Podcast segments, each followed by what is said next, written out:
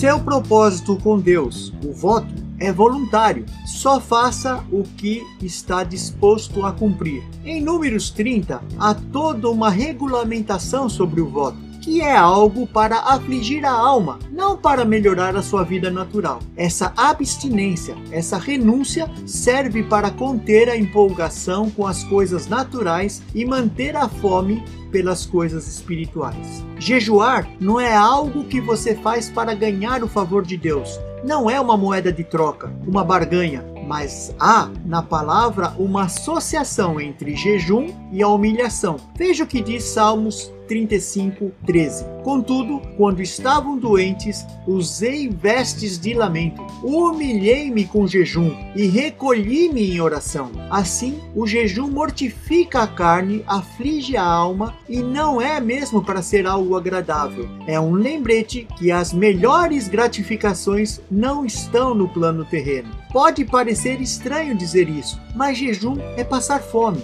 Em algum momento, o jejum vai tirar o melhor de você, mas antes disso, vai expor o pior de você, o que te controla. A lição final é que nem só de pão viverá o homem, lembra? Imagine se tivéssemos a mesma fome de Deus que temos pelos prazeres. A maturidade exige um certo equilíbrio. É importante também participar e se alegrar com as coisas naturais mas não devemos nos apegar e dar valor demasiado. Veja Abraão que queria intensamente um filho, e depois de longa espera, o Senhor lhe concede um e pede justamente isso. Mas ele não queria privar Abraão do filho, só queria esse lugar no seu coração.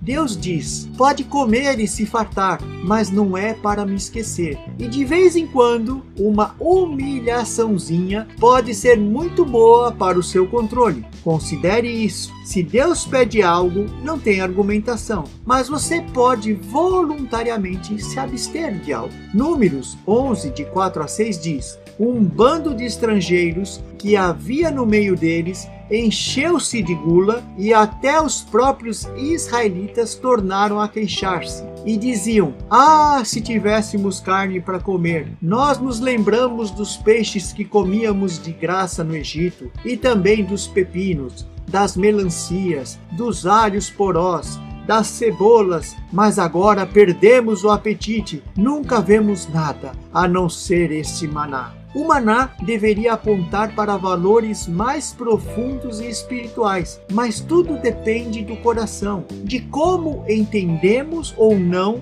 o mover de Deus. Comparando com o comportamento de Jesus na tentação dos desertos, quando o inimigo oferece um atalho, Jesus diz que o que importa é o que procede da boca de Deus. Se conectarmos esse comportamento com o dele em Samaria, percebemos que Jesus, mesmo com fome, era dirigido pela fome espiritual. Precisamos pensar nisso. Tire um tempo para pensar nisso e prossiga para o próximo e último áudio em nome de Jesus. Amém.